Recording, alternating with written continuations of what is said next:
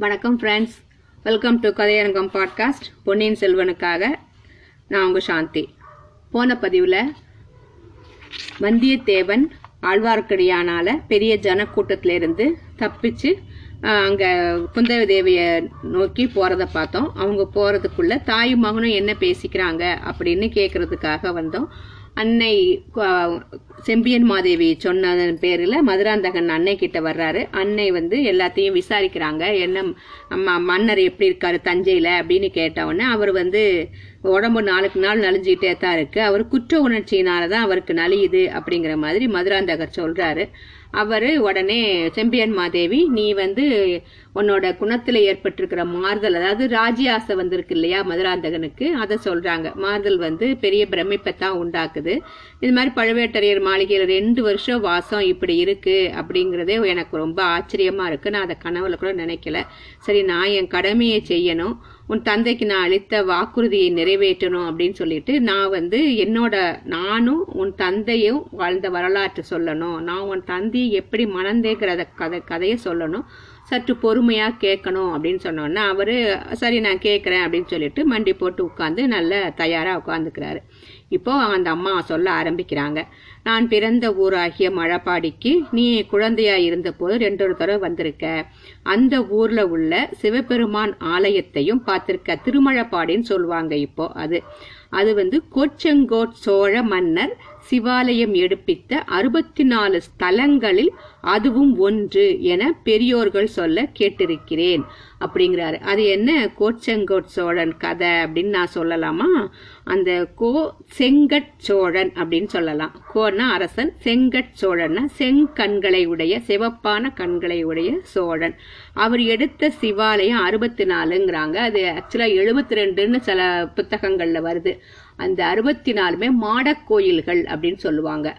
அந்த மாடக்கோயில் என்னன்னா மலை ஓர மலையில இருக்கும் அந்த கோயிலுக்குள்ள யானை புக முடியாத அளவுக்கு க- வாசல் வச்சு கட்டியிருப்பார். எந்த யானையும் அந்த கோயிலுக்குள்ள போகக்கூடாதுங்கிற மாதிரி குறுகின வாசல்களை உடையதாகவே அந்த கோயில்களை எழுப்பிச்சு எழுப்பியிருப்பார்.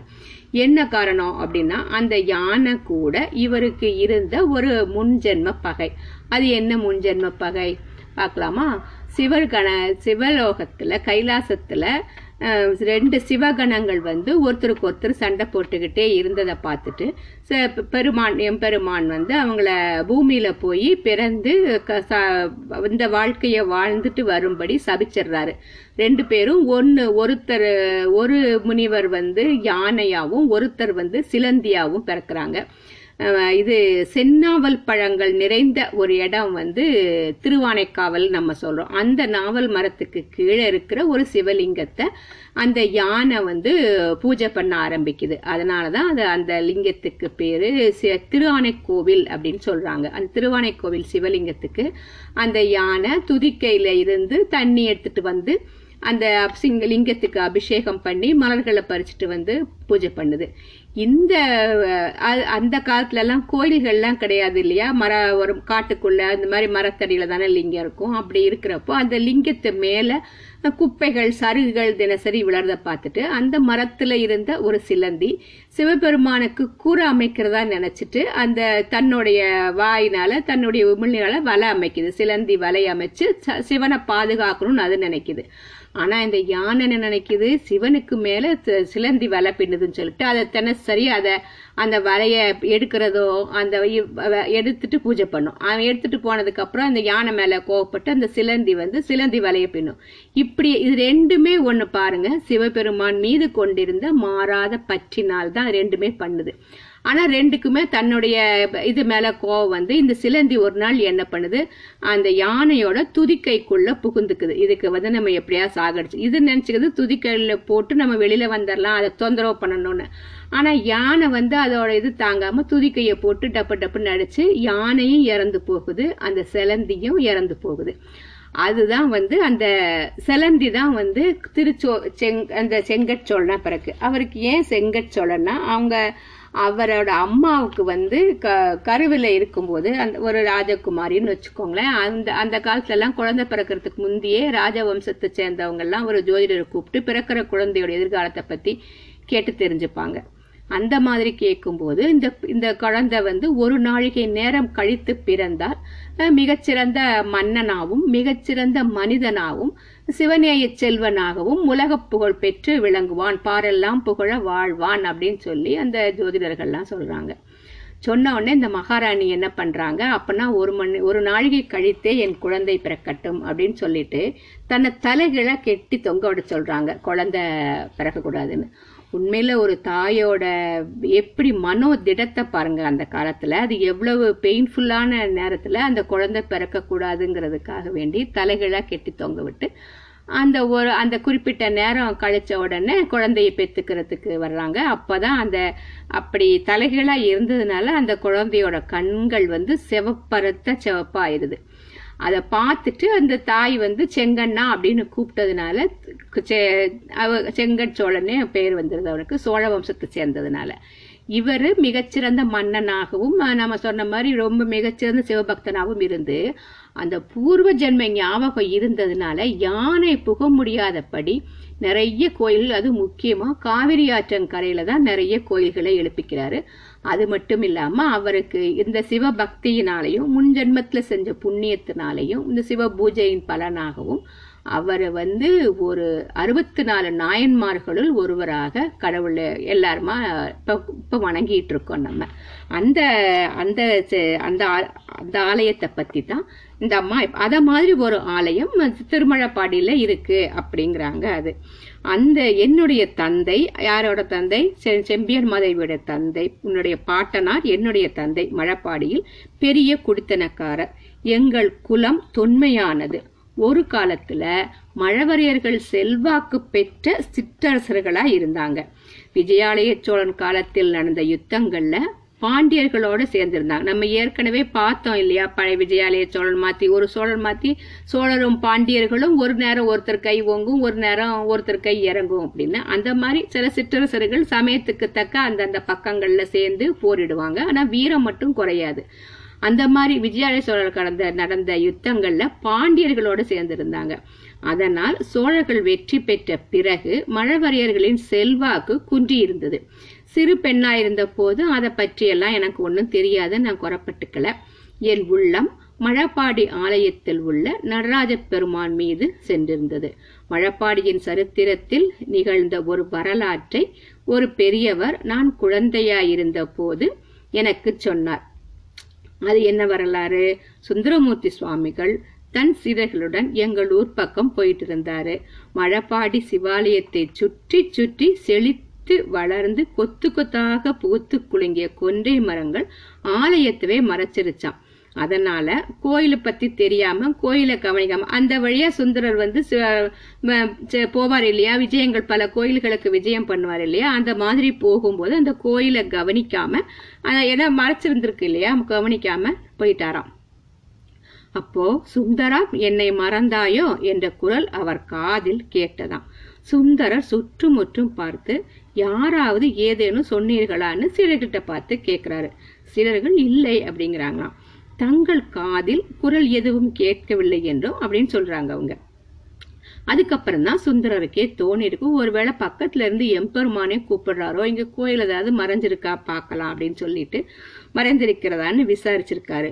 கொன்றை மரங்களுக்கு இடையில் மறைந்திருந்த மழப்பாடி திருக்கோயிலை கண்டுபிடித்து ஓடி வந்து இறைவன் சந்நிதியில் பொன்னார் மேனியனே என்ற பதிகத்தை பாடினாராம் அந்த பாட்டு தான் பொன்னார் மேனியனே புலித்தோலை அரை காசைத்து மன்னார் செஞ்சடை மேல் வள மண் வ- வளர் வாவியுள் மாணிக்கமே மன்னே மாமணியே மழபாடியுள் மாணிக்கமே. அன்னே உன்னையெல்லால் இனி யாரை நினைக்கேனே அப்படின்னு வரிகள் அந்த வரிகள் பாடினாராம். அந்த வரிகள் வந்து இந்த அம்மாவுக்கு அப்படியே மனசுல பதிஞ்சிருச்சான் கோயிலுக்கு அடிக்கடி போவேன். நடராஜமூர்த்தியின் முன்னால் நின்று அந்த வரிகளை ஓயாது சொல்வேன். நாளாக நாளாக என் உள்ளத்தில் மழப்பாடு இறைவர் குடிக்கொண்டு விட்டார். சிவபெருமானையே நான் மணந்து கொள்ளப் போவதாக மனக்கோட்டை கெட்டினேன். நான் என்னை உண்மையாகவும் பார்வதியாகவும் தாட்சாணியாகவும் எண்ணிக்கொள்வேன். எல்லாமே சிவபெருமானுடைய பத்தினிகள் இல்லையா? அது மாதிரி உமையா ஒரு தடவை பார்வதியா தாட்சா இன்னைக்குமா அவர்கள் சிவபெருமானை பதியாக அடைவதற்கு தவம் செய்தது போல நானும் கண்ணை மூடிக்கொண்டு தவம் செய்தேன். யாராவது என் கல்யாணத்தை பற்றி பேச்செடுத்தால் வெறுப்படைவேன்.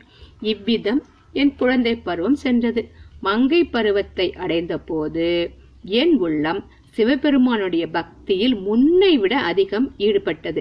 வீட்டாரும் ஊராரும் என்னை பிச்சி பிச்சின்னா பைத்தியம் அப்படின்னு சொல்ல ஆரம்பிச்சிட்டாங்களாம். அதையெல்லாம் நான் பொருட்படுத்தவே இல்லை. வீட்டில் உண்டு உறங்கிய நேரம் போக மிச்ச பொழுதையெல்லாம் கோவிலேயே கழித்தேன். பூஜைக்குரிய மலர்களை பறித்து விதவிதமான மாலைகளை தொடுத்து நடராஜ பெருமானுக்கு அணியச் செய்து பார்த்து மகிழ்வேன். நெடுநேரம் கண்ணை மூடிக்கொண்டு தியானத்தில் ஆழ்ந்திருப்பேன். இவ்விதம் ஒரு நாள் கண்ணை மூடிக்கொண்டு மனத்தில் இறைவனையே தியானித்துக் கொண்டிருந்த போது திடீரென்று கலகலவென்று சத்தம் கேட்டு கண் விழிச்சு பார்த்தேன். என் எதிரில் ஐந்தாறு பேர் நின்றுட்டு இருந்தாங்க அவர்களில் முன்னால் நின்ற ஒருவர் மீது தான் என் கண்களும் கருத்தும் சென்றன. நான் மனதில் தியானித்துக் கொண்டிருந்த சிவபெருமான் தாமே தம் பரிவாரங்களுடன் என்னை ஆட்கொள்ள வந்து விட்டார் என்று எண்ணிக்கொண்டேன். எழுந்து நின்று தலை குனிந்து வணங்கி நின்றேன். என் கண்களிலிருந்து தாரை தாரையாக கண்ணீர் பொழிந்தது. இதை அவர் கவனித்திருக்க வேண்டும். யார் இந்த பெண்? ஏன் கண்ணீர் விட்டு அழுகிறாள்? அப்படின்னு ஒரு கேட்டது. அதற்கு என் தந்தையின் குரல் இவள் என் மகள். பிஞ்சிலே பழுத்தவளைப் போல இவளுக்கு இப்போதே சிவபக்தி வந்துட்டது. ஓயாமல் இப்படி கோவிலில் வந்து உட்கார்ந்து கண்ணை மூடிக்கொண்டு தியானம் செய்வதும் பதிகம் பாடுவதும் கண்ணீர் விடுவதுமாய் இருக்கிறாள் அப்படின்னு சொல்ற மறுமொழி என் காதல விழுந்தது. மறுபடி நான் நிமிந்து பார்த்தபோது உன்னால் நின்றவர் சிவபெருமான் இல்லை என்றும் யாரோ அரச குலத்தவர் அப்படின்னு தெரிஞ்சுக்கிட்டேன் எனக்கு அவமானம் தாங்கல. அங்கிருந்து ஒரே ஓட்டமாக ஓடி போய் வீட்டை அடைஞ்சேன் ஆனா என்னை ஆட்கொண்டவர் என்னை விடவில்லை. என் தந்தையுடன் எங்கள் வீட்டுக்கே வந்து விட்டார். மகனே அவர்தான் என் கணவரும் உன் அருமை தந்தையுமாகிய கண்டராதித்த தேவர். இதை இவ்விதம் கூறிவிட்டு பெரிய மகாராணி சிறிது நேரம் நிறுத்தினார். பழைய நினைவுகள் அவருடைய கண்களிலே மீண்டும் கண்ணீர் துளிகளை வருவித்தன. கண்ணை தொடச்சிக்கிட்டு மறுபடியும் சொல்ல ஆரம்பிக்கிறாரு. பிறகு உன் தந்தையை பற்றிய விவரங்களை தெரிந்து கொண்டேன். அவர் சிறு காலத்துக்கு முன்பு தான் சோழ நாட்டின் சிம்மாசனத்துல அமர்ந்தாரு. அது முதலாவது பற்பல சிவஸ்தலங்களுக்கு சென்று ஆலய தரிசனம் செய்து வந்தாரு. அவருக்கு பிராயம் அப்போது நாற்பதாகி இருந்தது. இளம் வயதில் அவர் மணந்து கொண்டிருந்த மாதரசி காலமாகிட்டாரு மறுபடி கல்யாணம் செய்து கொள்ளும் எண்ணமே அவருக்கு இருக்கல. மீண்டும் மனம் குறிந்து மனம் புரிந்து கொள்வதில்லை என்று விரதம் கொண்டிருந்தார். ஆனால் அவருடைய அந்த புனித உள்ளம் இந்த பேதையை கண்டதினால சலனமடைஞ்சது. என் தந்தையின் முன்னிலையில் என் விருப்பத்தை அவர் கேட்டார். நானோ சிவபெருமானே மனித உருவம் கொண்டு என்னை ஆட்கொள்ள வந்திருப்பதாக எண்ணி பரவசம் கொண்டிருந்தேன். அவரை மணந்து கொள்ள பூரண சம்மதம் என்பதை தெரிவித்தேன். எங்களுக்கு விரைவில் திருமணம் நடந்தது. அதன் பயனாக உன் பாட்டனார் இழ இழந்திருந்த செல்வாக்கை மீண்டும் அடைந்து மழவராயர் என்ற பட்டம் பெயரையும் பெற்றார். மழவ மழப்பாடியில உள்ள செல்வம் கிடைச்ச செல்வம்னா மழப்பாடியோட இது கிடைச்சதுனால மழவரையர்னு பட்டம் பெற்றாராம். மகனே எனக்கும் உன் தந்தைக்கும் திருமணம் நடந்த பிறகு நாங்கள் இருவரும் மனம் விட்டு பேசி ஒரு முடிவுக்கு வந்தோம். அது என்ன முடிவு? சிவபெருமானுடைய திருப்பணிக்கே எங்கள் வாழ்க்கையை அர்ப்பணம் செய்வது என்றும் இருவரும் மகப்பேற்றை விரும்புவதில்லை என்றும் தீர்மானித்திருந்தோம். அதற்கு ஒரு முக்கிய காரணம் இருந்தது. குழந்தாய் இதையெல்லாம் உன்னிடம் சொல்ல வேண்டிய அவசியம் ஏற்படும் என்று நான் கனவிலும் கருதவில்லை. ஆயினும் அத்தகைய அவசியம் நேர்ந்து விட்டதனால் சொல்றேன் கொஞ்சம் செவி கொடுத்து கவனமாக கேள். இந்த மாதிரி செம்பியன் மாதேவி கூறிவிட்டு மீண்டும் ஒரு நெடுமூச்சு விட்டார். மரு மதுராந்தகனும் முன்னே காட்டிலும் அதிக சிரத்தையுடன் காது கொடுத்து கேட்கத் தொடங்கினான். சிவபக்தியே உருவெடுத்தார் போல விளங்கிய மாதரசி செம்பியன் மாதேவி தொடர்ந்து சொல்றாங்க. என்ன சொல்றாங்க? மகனே உன் தந்தை கண்டராதித்த தேவர் சிம்மாசனம் ஏழிய பொழுது சோழ ராஜ்யத்தில் ஒரு சங்கடமான நிலைமை ஏற்பட்டிருந்தது. என்ன நிலைமை? உன் பாட்டனார் பராந்தக சக்கரவர்த்தியின் பெருமையை நீ அறிந்திருக்கிறாய்.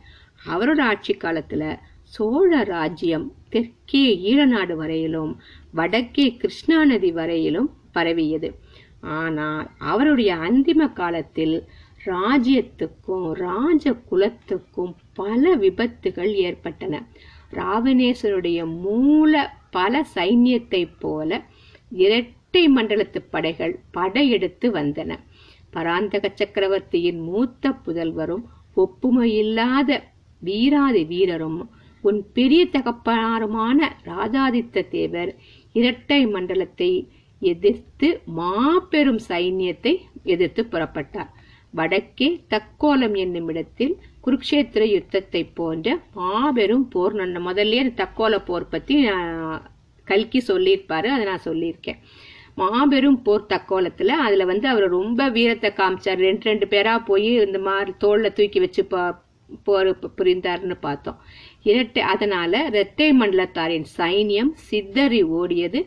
லட்சக்கணக்கான வீரர்கள் மாண்டனர். இரத்த வெள்ளம் ஆராய் பெருக்கெடுத்து ஓடியது. ஆனால் அந்த போர்ல ராஜாதித்த தேவர் பலியாகிவிட்டார் உன்னுடைய சித்தப்பா அரிஞ்சயத்தேவரும் அந்த போரில் ஈடுபட்டு படுகாயம் அடைந்தார். ஆனால் அவரை பற்றி யாதொரு விவரமும் அப்போது தெரியல. அந்த போர்ல அரிஞ்சயத்தேவர் அரிஞ்சயத்தேவரின் மூத்த புதல்வர் சுந்தர சோழர் சின்னஞ்சிறு பிராயத்து பிள்ளை ஈழத்துப் போருக்கு சென்றிருந்தார். அவரை பற்றியும் செய்தி கிட்டவில்லை. ஏன்னா இவங்க அந்த ராஜகுலத்துல உள்ளவங்க அவரும் போயிட்டாரு. இந்த அரிஞ்சயத்தேவரின் மூத்த பொருள் சுந்தர சோழரும் இதுக்கு போயிட்ட ஈழத்துக்கு போய் போயிட்டாரு. அவரை பத்தியும் தெரியல. ராஜகுலத்தில் பிறந்து அச்சமயம் தஞ்சை அரண்மனையில் பராந்தக சக்கரவர்த்தியின் அருகில் இருந்தவர் உன் தந்தை மட்டும்தான். அதனால அவர் என்ன பண்றாரு? உன்- ஆனால் உன் தந்தையோ இளம் பிராயத்திலேயே ராஜ விவகாரங்களை வெறுத்து சிவபெருமானிடம் மனத்தை செலுத்தி வந்தார். அவருக்கு யுத்தம்னாலே பிடிக்கிறதில்ல. மன்னர்களின் மண்ணாசை காரணமாக மக்கள் போரிட்டு மடிவானேன் அப்படின்னு கருதினார். தந்தை கிட்டையும் சகோதரர்கிட்டையும் அதை குறித்து வாதம் பண்ணுவாராம். எதுக்கு நீங்க போர் பண்றீங்க? இப்படிலாம் பண்ணாதீங்க. மக்கள்லாம் மடியக்கூடாது. பாவம்லாம் சொல்வார் போல இருக்கு. ஆனா ஒரு மன்னர் குலத்துல பிறந்துட்டு போர் செய்யாதீங்கன்னு சொன்னா யாராவது ஏத்துப்பாங்களா? ஏத்துக்கல. சிவஞான செல்வர்களான பெரியோர்களின் சகவாசத்திலும் புண்ணிய ஸ்தல யாத்திரையிலும் ஆலய வழிபாட்டிலும் காலத்தை செலவிட்டார். வாள் வேல் முதலிய ஆயுதங்களை கையினால் தொடவும் விரும்பவில்லை. யுத்த தந்திரங்களிலும் போர் முறைகளிலும் அவர் பயிற்சி பெறவில்லை. பொய்யும் புனைச்சுருட்டும் வஞ்சகமும் வேரமும் சூழ்ச்சிகளும் மறு சூழ்ச்சிகளும் கொலை முதலிய பாவங்களும் நிறைந்தது ராஜரீகம் என்று அவர் நம்பினார். திருடன் பிறர் பொருளை திருடுவதற்கும் ஒரு நாட்டு அரசன் இன்னொரு நாட்டை கவர்வதற்கும் என்ன வித்தியாசம் அப்படின்னு அவர் கேட்கிறாரு மகனே விதிவசத்தால் அப்படிப்பட்ட கொள்கையுடைய உன் தந்தை இந்த சோழ நாட்டின் பாரத்தை ஏற்கும்படியாக நேர்ந்துவிட்டது பராந்தக சக்கரவர்த்தி ராஜ்யத்துக்கு நேர்ந்த பல விபத்துக்களினாலும் ராஜாதித்தரின் மரணத்தினாலும் மனம் நொந்து மன மரணத்தை எதிர்பார்த்திருக்கும் வேளையில் உன் தந்தையை அழைத்து ராஜ்ய பாரத்தை நீதான் ஏற்றுக்கொள்ள வேண்டும் என்றார். உன் தந்தை மரணத்தருவாயிலிருந்த உன் பாட்டனாரின் மனத்தை மேலும் புண்படுத்த விரும்பாமல் ஒப்புக்கிட்டார். ஏன்னா அந்த நேரத்துல ராஜ்யத்துல யாருமே இல்லை. அப்ப மகனுக்கு விருப்பம் இல்லாட்டா கூட ராஜவம்சத்தை சேர்ந்தவங்க தான் முடிசூடணுங்கிற விதி இருந்ததுனால அந்த விதிக்கு புறம்பா நடக்க முடியாது இல்லையா? அதனால அவர் வந்து இது வ- வ- வழி இல்லாம ஒத்துக்கிட்டாரு. உன் தந்தையை எனக்கு முன்னால் மணந்திருந்த பாக்கியவதியான வீரநாராயண தேவி அதற்கு முன்னரே சிவபதம் அடைந்து விட்டார். நானோ அப்போது உன் தந்தையை பார்த்ததே இல்லை. ஆகையால் உன் தந்தையின் காலத்துக்கு பிற்பாடு சோழ மகாராஜ்யம் என்ன ஆவதுங்கிற கவலை உன் பாட்டனாருக்கு ஏற்பட்டது. அதிர்ஷ்டவசமாக அந்த சமயத்தில் உன் சிறிய தந்தையின் குமாரரை தேடுவதற்காக ஈழத்துக்கு போனவர்கள் அங்கே ஒரு தீவில் இருந்த சுந்தர சோழரை கண்டுபிடித்து அவரை அழைத்து கொண்டு வந்தார்கள். பராந்தக சக்கரவர்த்தி சுந்தர சோழரிடம் அளவில்லாத பிரியம் வைத்திருந்தார். குழந்தையா இருந்த நாளிலிருந்து மடியில் வைத்து தாளாட்டி பாராட்டி வளர்த்து வந்தார். பெரியோர்கள் பலர் சுந்தர சோழரின் மூலமாய் சோழகுலம் மகோன்னதம் அடையப் போகிறது என்று சொல்லியிருந்தார்கள். இத்தகைய காரணங்களால் உன் பாட்டனாருக்கு சுந்தர சோழர் மீது அபார பிரேமை பிரேமைனா பிரியம். ஆகையால் உன் தந்தை சிம்மாசனம் ஏறும்போது சுந்தர சோழருக்கு இளவரசு பட்டம் கட்டிவிட வேண்டும் என்றார். அவருடைய சந்ததியர்கள் தான் சோழ நாட்டை ஆண்டு வர வேண்டும் என்றும் சொல்லிவிட்டு சிவபதம் அடைந்தார். அவரே த பாட்டனாரே சொல்லிட்டார். ஏன்னா மகனுக்கு வந்து சிவபூஜையில தானே ஆர்வம். நாட்டை விரிவாகரில் இருக்காதுன்னு சுந்தர சோழர் வந்து வீரதீரனா இருக்கிறனால அவரும் அவருடைய சந்ததியர்களும் தான் சோழ நாட்டை ஆளணும்னு சொல்லிட்டு அவர் போயிடுறாரு. இந்த விவரங்களை எல்லாம் உன் தந்தை என்கிட்ட சொன்னாரு. பராந்தக சக்கரவர்த்தி மரணத் தருவாயில் வெளியிட்ட விருப்பத்தை நிறைவேற்ற அவர் உறுதி கொண்டிருந்தார். சுந்தர சோழரும் அவருடைய சந்ததியாரும் பட்டத்துக்கு வருவதில் எந்தவித இடையூறும் நேரிடக்கூடாதென்று எண்ணினார். உன் தந்தைக்கு ராஜ்யம் ஆளும் ஆசை இல்லை ராஜரீக காரியங்களில் பற்றுதலும் இல்லை. அவர் புண்ணிய புருஷர். அவருடைய உள்ளம் சதா சர்வ காலமும் நடராஜ பெருமானின் இணையடி தாமரைகளில் சஞ்சரித்துக் கொண்டிருந்தது. ஆகவே தமது தம்பியாகிய அரிஞ்சயரிடமும் அவருடைய புதல்வர் சுந்தர சோழரிடமும் ராஜ்ய காரியங்கள் முழுவதையும் ஒப்படைத்திருந்தார். தாம் சிவபெருமானுடைய கைங்கரியத்தில் ஈடுபட்டிருந்தார். முன்னமே சொன்னது போல அவருக்கு மறுபடியும் மனம் செய்து கொள்ளும் எண்ணமே இருக்கல. ஆனா அவருடைய மன உறுதியை கலைக்க நான் ஒருத்தி வந்து சேர்ந்தேன். நானும் என் சிவபக்தியில் ஈடுபட்ட பிச்சி என்று அறிந்ததினாலேயே அவர் என் மீது பிரியம் கொண்டு என்னை திருமணம் புரிந்தார். அவரை பதியாக அடைந்த நான் பாக்கியசாலி. எத்தனையோ ஜென்மங்களில் அவரை அடைய நான் தவம் செய்திருக்க வேண்டும். அதே மாதிரி அவரை தந்தையாக பெற்ற நீயும் பாக்கியசாலி. இந்த உலகில் இறைவனை கண்ணார கண்டு மகிழ்ந்த மகான்கள் வெகு சிலர்தான். சிவபெருமான் ரிஷபாரூடராய் வந்து உன் தந்தைக்கு காட்சி தந்து அவரை இம்மண்ணுலகத்திலிருந்து அழைத்து போனார். நான் இப்போது உன்னை என் ஊனக்கண்ணால் பார்ப்பது போல உன் தந்தை பரமசிவனை தரிசித்தார். அப்படிப்பட்ட புண்ணிய புருஷருடைய விருப்பத்தை நிறைவேற்ற நானும் நீயும் கடமைப்பட்டவர்கள். அன்னை இவ்விதம் கூறி நிறுத்திய போது கேட்டுக்கொண்டிருந்த அவனுடைய உடல் பதறிக் கொண்டிருந்தது. ஏன்னா என்ன சொல்றாரு? சுந்தர சோழருடைய சந்ததிகள் தான் சோழ நாட்டு ஆளணும்னு அவரே தாத்தாவே சொல்லிட்டாருங்கிறாள்ல அதனால அவனுக்கு உள்ளம் கொதிக்குதான். அது எப்படி தாயே? என் தந்தை என்னிடம் ஒன்றும் தெரிவிக்கலையே. நான் என்ன கடமைப்பட்டிருக்கிறேன்? எந்த விதத்தில் கடமைப்பட்டிருக்கேன் சொல்றா இல்லையா உங்க அப்பாவோட விரும்ப விருப்பத்தை நிறைவேற்ற நானும் நீயும் கடமைப்பட்டவங்கன்னு. என்கிட்ட அப்பா ஒன்றும் சொல்லலையே. எப்படி என்ன என்ன நான் எப்படி கடமைப்பட்டிருக்கேன்? அது மாதிரி சொல்லுங்க அப்படின்னு. மகனே கேள். உன் தந்தை சிவபெருமானுடைய பாத மலர்களை அடைந்த போது நீ சின்னஞ்சிறு பிள்ளை. ஆகையால் உன்னிடம் அவர் ஒன்றும் தெரியப்படுத்த முடியவில்லை. ஆனால் எங்கிட்ட சொல்லிட்டு தான் போனாரு. நாங்கள் மனம் புரிந்த புதிதில் மகள் மக்கள் பேற்றை விரும்புவதில்லை என்று முடிவு செய்திருந்தோம். ஆனால் பேதையாகிய என்னால் அந்த மன உறுதியை நிறைவேற்ற முடியவில்லை. கன்னி பருவத்தில் சிவபெருமானிடம் நான் கொண்டிருந்த பக்தி உன் தந்தையிடம் கொண்டிருந்த பிரேமையாக மாறியது.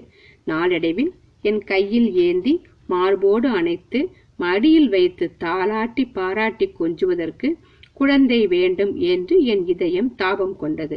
மற்ற பெண்களின் கையிலும் மடியிலும் குழந்தையை கண்டால் என் உடம்பெல்லாம் துடித்தது உள்ளம் பற்றி எரிந்தது. குழந்தை பருவத்தில் என்னை ஆட்கொண்ட இறைவனிடம் வரம் கோரினேன். இறைவனும் இந்த பேதையின் கோரிக்கையை நிறைவேற்றினார் உன்னை எனக்கு அளித்தார். ஒரு பக்கத்தில் உன்னை பெற்றதினால் நான் உள்ளமும் உடலும் பூரித்தேன். மற்றொரு பக்கத்தில் உன் தந்தையின் கோபத்துக்கு ஆளாகிவிட்டேனோ என்று பயந்தேன். அந்த மகா புருஷர் என் மீது கோபிக்கவில்லை. ஆனால் அவருடைய வாக்கை நிறைவேற்ற வேண்டிய பொறுப்பை மட்டும் என் மீது சுமத்திவிட்டு போய் போனார். மகனே உன்னை இந்த மண்ணுலக வாழ்க்கையில் பற்றுதல் கொள்ளாமல் சிவபக்த சிகாமணியாகும்படி வளர்ப்பேன் என்று உன் தந்தைக்கு வாக்கு கொடுத்தேன். அதை நிறைவேற்றி விட்டதாகவே சில காலத்துக்கு முன்பு வரையில் எண்ணி இருமாந்து இருந்தேன். ஆனால் என் உயிருக்குயிரான மகனே என் கண்ணுக்கு கண்ணான செல்வ புதல்வனே சில நாளாக நான் ஏதேதோ கேள்விப்படுறேன். அப்படிப்பட்ட பேச்சை கேட்கும் போதெல்லாம் பொய்யென்று உறுதி சொல்லி என் நெஞ்சில் உள்ள புண்ணை ஆற்ற மாட்டாயா நீ? என்று அன்னை செம்பியன் மாதேவி கெஞ்சுறாங்க. இப்பதான் அவங்க பாயிண்ட்டுக்கு வந்திருக்காங்க. நீ வந்து அந்த இதெல்லாம் பொய் நான் சிவபக்த சிகாமணியாவே இருப்பேன்னு எனக்கு வாத்துல வயிற்றுல பாலை வாக்க மாட்டாயான்னு கேட்குறா தாயே தங்களுடைய மர்மமான வார்த்தைகள் என்னுடைய நெஞ்சையும் புண்ணாக்குகின்றன. தாங்கள் என்ன கேள்விப்படுகிறீர்கள்? என்னிடம் என்ன எதிர்பார்க்கிறீர்கள்? என்னிடம் என்ன உறுதி கேட்கிறீர்கள்? அப்படின்னு மதுராந்தகன் சேர்றான் குழந்தாய் என் மனத்தில் உள்ளதை அறிந்து கொள்ளும் சக்தியை நீ இழந்து விட்டாய் போலும். வெளியிட்டுச் சொல்லத்தான் வேண்டும் என்கிறாய். நல்லது சொல்கிறேன். உன் மனம் சிவபக்தியாகிய கங்கை நதியிலிருந்து மண்ணாசையாகிய குட்டையில் விழுந்து விட்டதுன்னு கேள்விப்படுற. சோழகுலத்து சிம்மாசனத்தில் ஏற நீ ஆசை கொண்டிருக்கிறாய் என்றும் கேள்விப்படுகிறேன்.